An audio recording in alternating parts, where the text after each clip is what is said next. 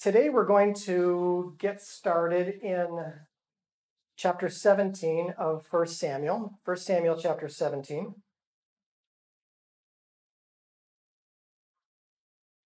I'm reading from the English Standard Version.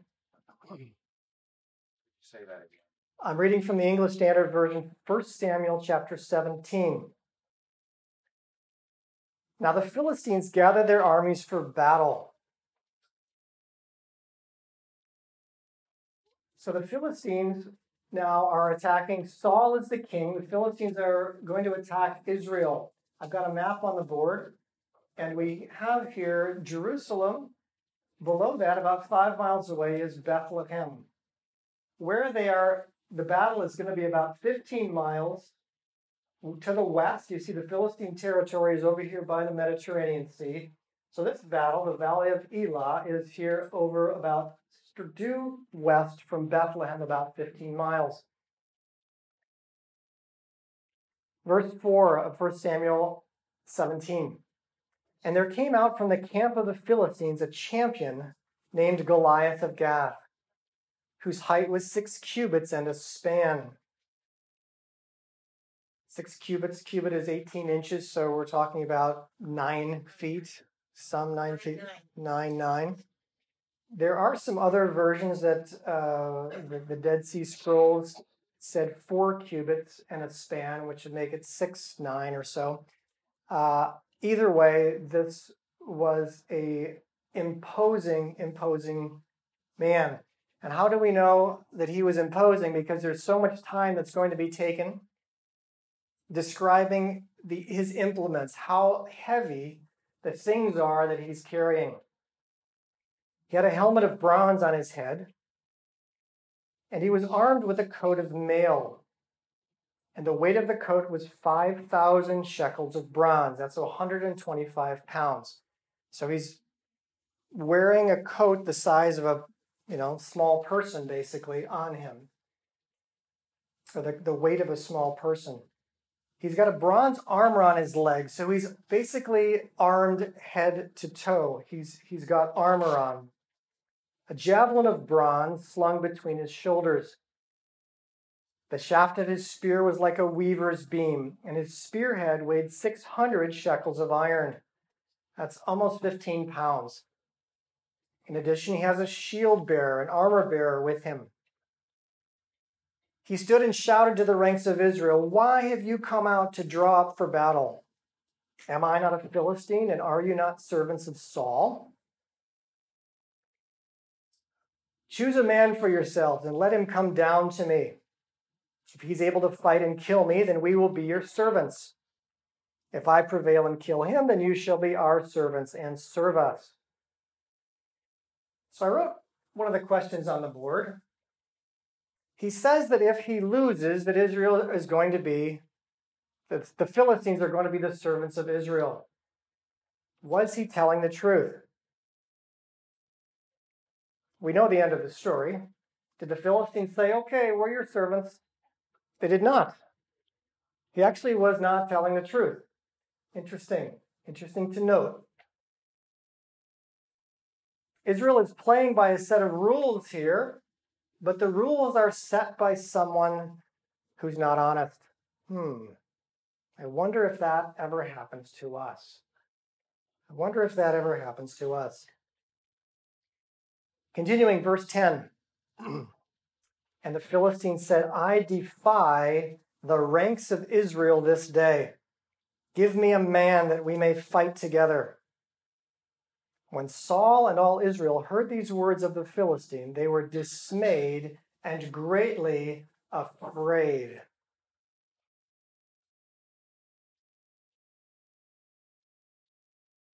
One of the things that we know, we're talking about how imposing this man was. What's something that we know about King Saul? He was tall. How tall was he? Head and shoulders above anyone else in Israel. Who do you think feels like they should be the one to handle this situation? Saul probably feels some pressure here. He's clearly the tallest one, head and shoulders above any of his men. He's shaking. He's greatly afraid. What we notice about this first opening paragraph is the focus that the narrator has on the material world. We're going to shift now in the next paragraph, but right now, all the focus is on the size of the man. He has no, no opening. Now, David does see an opening, but he has a helmet. He has mail. He has his legs are covered with bronze. You can't hurt this man. And basically, if he touches you, he's so big and so powerful. If any of his weapons just would touch you, probably you'd be injured significantly. All he has to do is get any of one of those weapons near you and hit you with a bit of the spear, his sword, you know, whatever, and you and you have no opportunity to hurt him. You can swing as hard as you want at one of his legs, and you're just going to hit bronze. This is a human tank. This is a very difficult situation and you see how our eyes and our fear, even as I'm telling you this story, you can imagine, imagine you're in the battle line, you're one of the soldiers. So here we're in a situation. If you are Saul, are you able to hear the voice of God in this situation? No, why not? Because his spirit had left the obedience that he needed to have his power. Yes, God's Spirit had left Saul. We have other indications throughout the scriptures. If God is angry with someone and he comes to them and tells them, if that person repents, humbles themselves, God comes right back. He's just trying to get people's attention. If Saul would have said, call the priest. I need some help. Let's uh, let's call on the Lord. What should we do? I want you to think about this. What do you think God's response would have been if Saul or even any of his men would have said, God, what should we do? Is there any, you know, should one of these men go out? Let's start asking God some questions. How are we to handle this situation? They were here for 40 days. This was happening every day for 40 days. And every day they had, it sounds like nothing but fear. Now, watch the narrator is going to shift. Verse 12, 1 Samuel 17. Now, David was the son of an Ephrathite in Bethlehem in Judah, named Jesse, who had eight sons. In the days of Saul, the man was already old and advanced in years. The three oldest sons of Jesse had followed Saul to the battle. The names of his three sons were Eliab, Abinadab, and Shammah. David was the youngest. The three eldest followed Saul, but David went back and forth from Saul to feed his father's sheep at Bethlehem. For forty days the Philistine came forward and took his stand morning and evening. We know from the last chapter, chapter 16, as the chapter concluded, David, Saul was having this tormenting spirit, and David was, what was he doing to help him with it? He was playing a, a lyre. He was playing a, a musical instrument, and we talked about some of the character qualities that would have been necessary for someone to learn to play a musical instrument with strings. There were seven or eight strings. They were actually made of the same material that bowstrings are made of sheep gut. Gut, actually, we use that in suture for suture material. It's very, very strong when it dries. Nonetheless, tuning an instrument like that to all the appropriate seven or eight octaves that you would need to to play this in a concert fashion such that it would calm someone is a significant level of skill. And we pointed out that in David's with David's character, some of the character qualities that he was going to exhibit to be able to do that. What were some of those qualities that we pointed out? to play a lyre at a concert level, what kind of gifts or talents or what character are we going to assign to David? Strong hands. You need seven strings. That's strong hands because you're also going to make enough, you have to vibrate the strings enough. Typically, the lyre had either a tortoise shell or a box of wood, like a guitar. It had something to uh, amplify the sound. Just the strings alone typically won't do it. I believe that he had a special anointing. He wrote, I think, 73.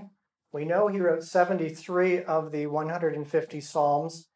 75 are attributed to him in Scripture, and possibly many more. So basically, half of the Psalms that we sing are from David. Clearly, he had an anointing, and Jesus quoted those Psalms. They were anointed enough that Jesus would quote them. I heard practice, I heard discipline. There's something about this. Discipline is an interesting word. We don't like it very much in our society. We don't like, certainly after we get out of our education, we get out of school, we don't like discipline. We've done it, we had enough of it. Now we just want to coast. Yeah. But discipline, discipline is something God values very, very highly. In the word discipline, we get the word disciple. Disciple. That we, through disciplines, we become disciples. We become like our master. So here's David learning to play. Very likely, is he playing secular tunes on his instrument? Probably not.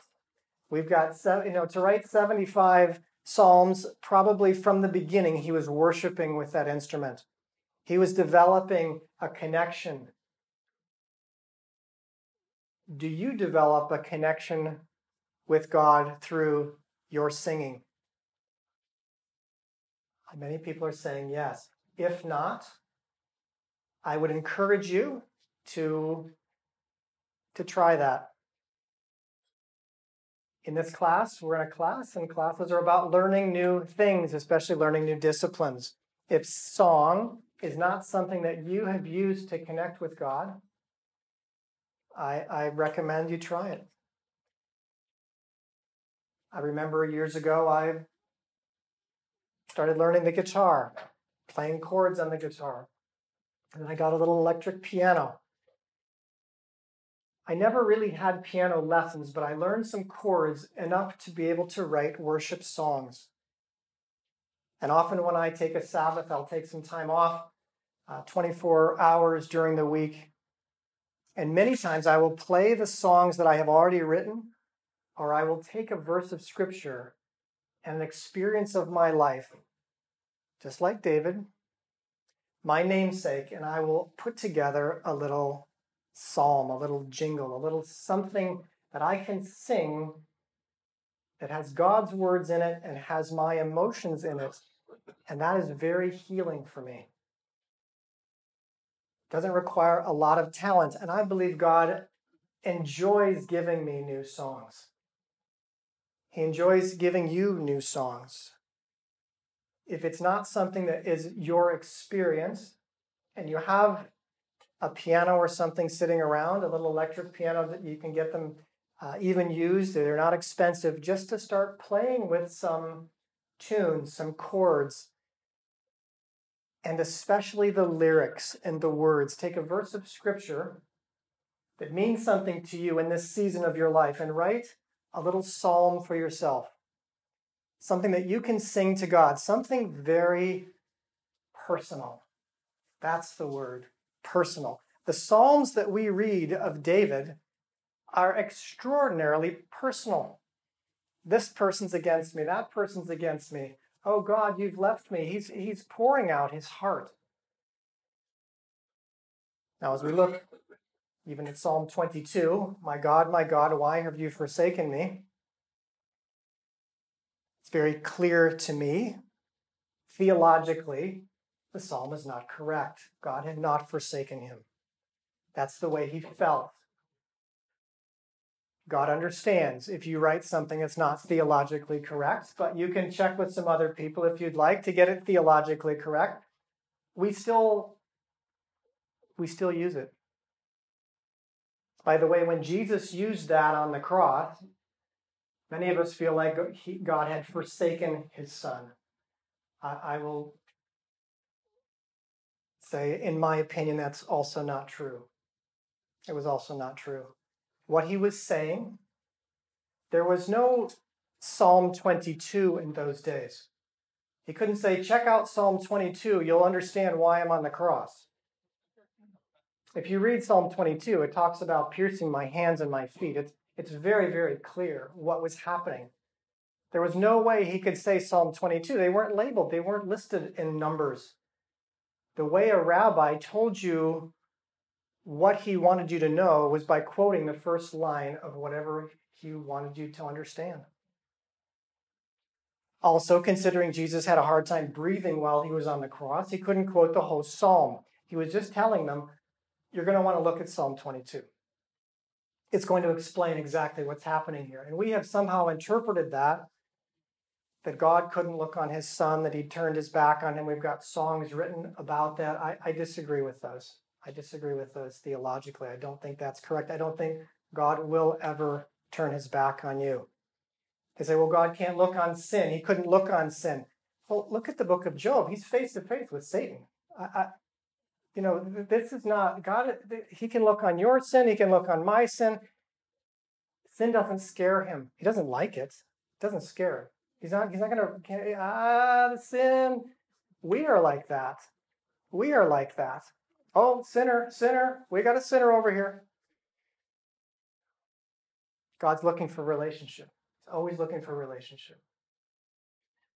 Bit of a detour there into the Psalms, but that's why we're here. We're here to learn perhaps new disciplines. So if, so if you can add a discipline of music, some singing to your week, uh, I would love to hear some feedback on that. Verse 10, we hear the word defy. Goliath says, I defy the ranks of Israel this day. Verse 10 of chapter 17.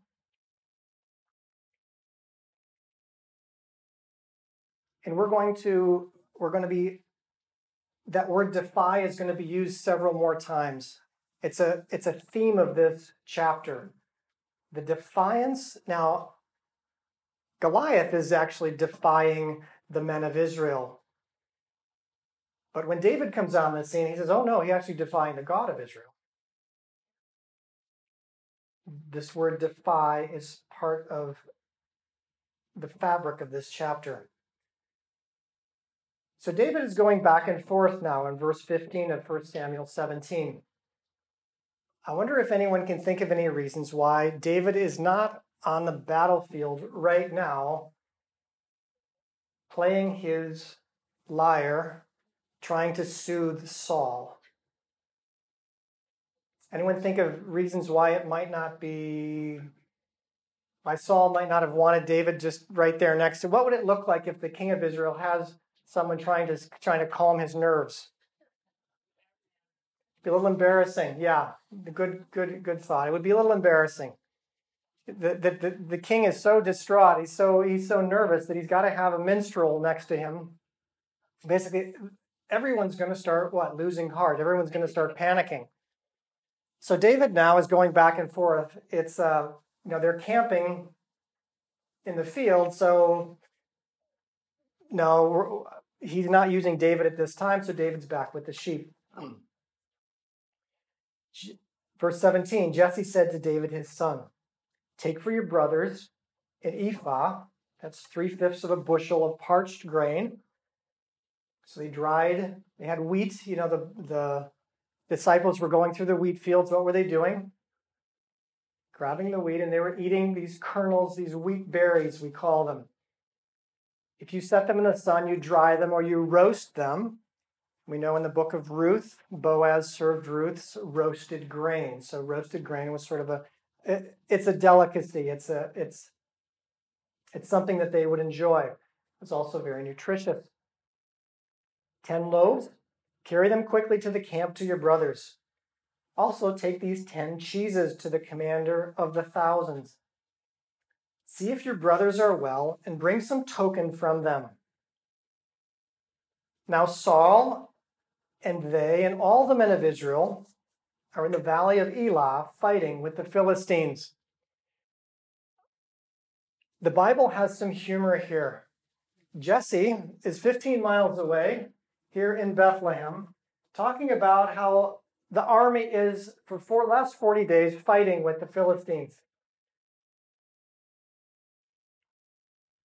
We're supposed to sort of understand the humor here.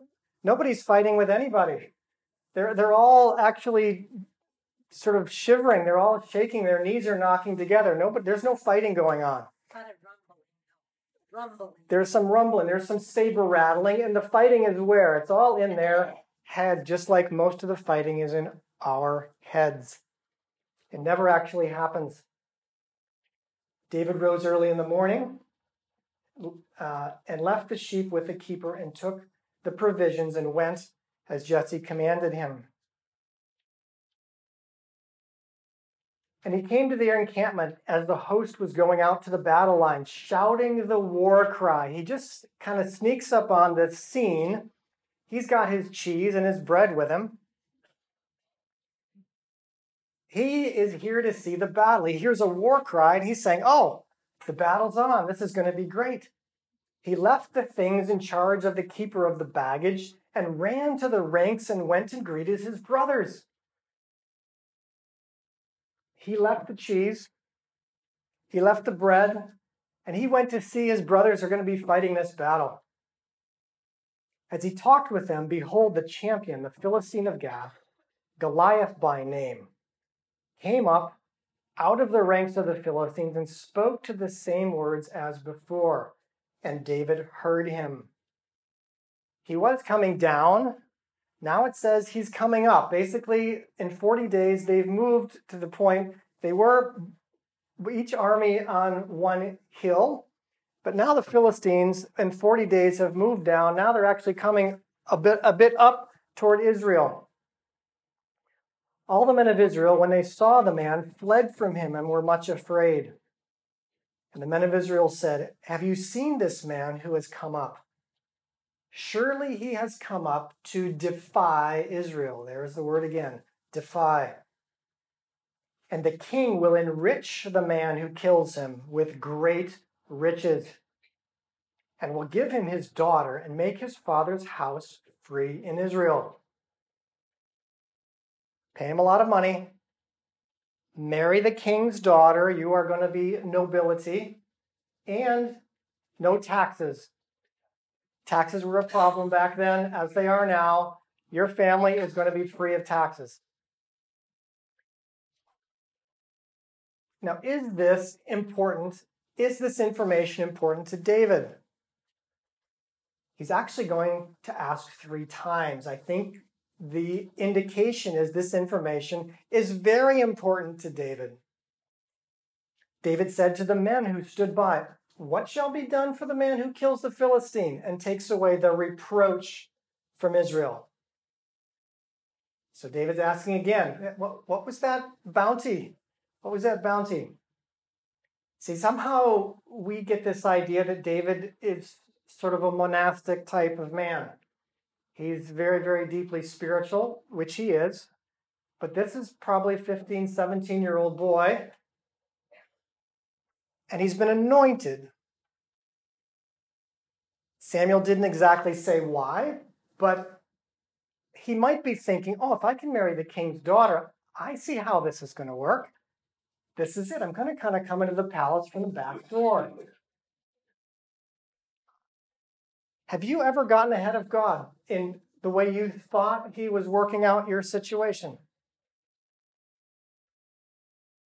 So David says now, by the way, this is the first time David speaks. Up until this time, he's been silent. Other things have been going on around him, but now he's speaking. For who is this uncircumcised Philistine that he should, here it is again, defy the armies of the living God? And the people answered him the same way riches, king's daughter, no taxes. So it shall be done to the man who kills him.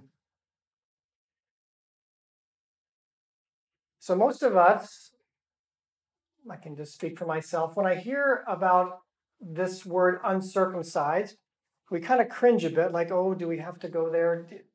Like David is sort of cursing, or he's, he's using some sort of some type of profanity. It was a derogatory term. It's been used before in the in the book of Judges. If we could look at it another way, essentially what David is saying circumcision was the covenant relationship with Israel. It is not just talking about how physiologically you look different from this Philistine. It's talking about wait a minute, God has a covenant relationship with us. This person is not in a covenant with the God of Israel. Why is he defying the armies of the living God. It's a little bit different. I want you to shift when you hear this word uncircumcised because it's going to come up again. And most of us kind of don't like it. We'd rather he used another word or just said the Philistine. Circumcision was God's covenant. Very personal, very central, very important, was meant as a sign of God's relationship with his people. Now Eliab, his eldest brother, heard when he spoke to the men. And Eliab's anger was kindled against David. And he said, Why have you come down? And with whom have you left those few sheep in the wilderness? I know your presumption and the evil of your heart. You have come down to see the battle. Another bit of humor. What? The battle? Yeah, I was expecting to see a battle what, what battle would that be? The narrator is throwing in a little bit of humor. We have to kind of follow it. You go go take get some news from your brothers who are fighting the Philistines. Oh, David, you've come to watch the battle. Yeah. Now, why is Eliab angry? Why is Eliab angry? This is his anger is kindled Any ideas? Why is Eliab angry? Why is the older brother angry with David?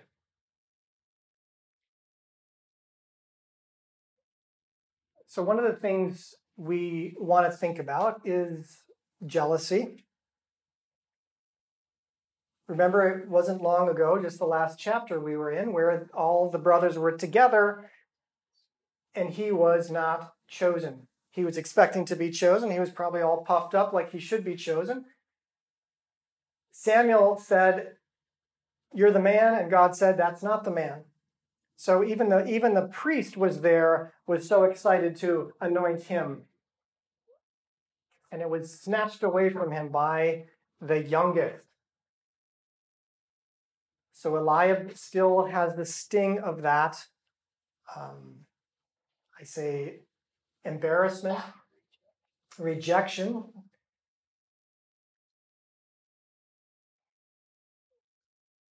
And we pointed out when we talked about it that in order to understand why David was chosen and he wasn't, you actually needed some insight.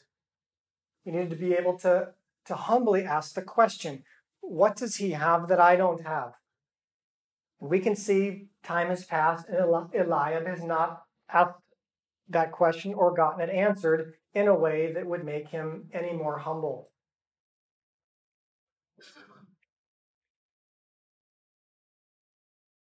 Eliab is actually trying to discourage David. He notices David's repeat questioning and he can tell where this logic is going. And he is going to try to put a stop to this nonsense.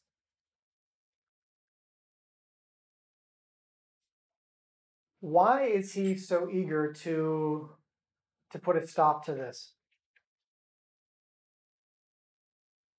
Probably he and every other man in the army is hearing from God, why don't you go and fight the Philistine? Every single one of them. Every single one of them has been training for years to be in a battle like this one. As men, I can remember whenever I had a basketball, what, what, what was I doing? I was shooting at the buzzer. I was trying to be the hero, trying to be the hero, trying to get the giant to go down and the public admiration. They've all been doing this. In fact, David has been doing this. So, behind Eliab's anger, I believe there's a lot of fear. If David succeeds, how's Eliab going to feel? He's going to feel bad. So when you see someone with talent, and he knew David had talent, I'm sure he'd heard about how he'd killed a lion and a bear. He was afraid that if David succeeded, essentially, how was he going to feel? He's going to feel worse. So what we do, many of our actions as we react to people has to do with how we are going to look if they are successful. And he was going to look bad. I want to pause and I want us to think now. I want to take about a minute And I want you to think about the people that have been discouraging you and what might be their motivation. And if you don't have anyone discouraging you, there may be some people you've been discouraging, and you may want to question your motivation. We're in a section that com- contrasts and compares someone who has a godly motivation, seems like a crazy one, but God is moving through him, is speaking to him. And someone who clearly is not in favor of God expressing himself through this person in this way.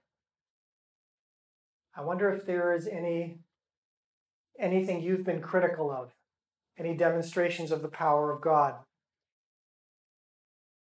People who've been critical of you. I want you just to, to, to let's just take a minute of self reflection. I believe that is one of the things that gives us hearts that are sensitive. So let's just reflect for a minute.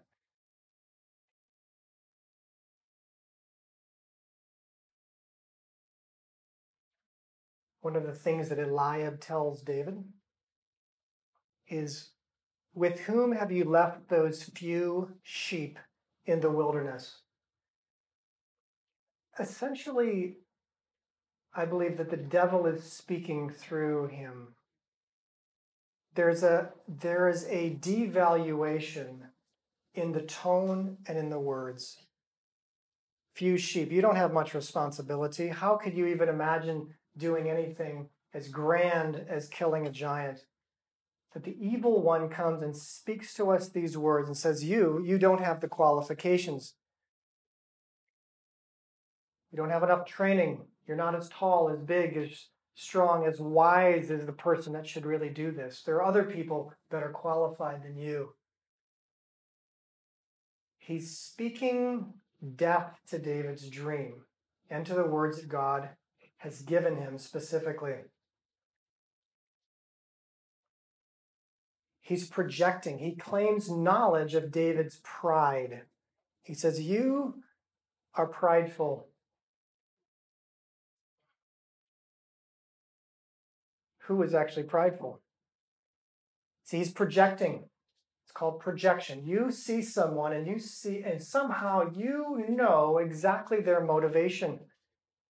He was 180 degrees off on this. He was the prideful one. And he said, I know the evil in your heart. All of that is coming from the fear that David would be successful and that he, as the eldest brother, who didn't challenge the giant would not be successful eh, or would feel bad that someone else took the prize here. Verse 29 of 1 Samuel 17. And David said, What have I done now? Was it not but a word, a question? David's no longer silent. He's got a bit of an attitude, actually. He is, for the first time, standing up to his older brother. And it says, And he turned away from him toward another and spoke in the same way. And the people answered him again as before. There it is, three times. Three times he's interested in what the reward's going to be for killing this giant. And three times he gets riches, king's daughter, no taxes. You think as the youngest, given that relationship he had with Jesse, who didn't even call him when Samuel showed up to be part of their sacrifice, you think he would like to do that favor for his father, to have no taxes in Israel? You think that would sort of help bond that relationship? I think it would. I think any of us would love to, those of us who didn't get the kind of attention we wanted from our fathers, if we could do something heroic and make him notice us, yeah, yeah, then, then things would be good for me.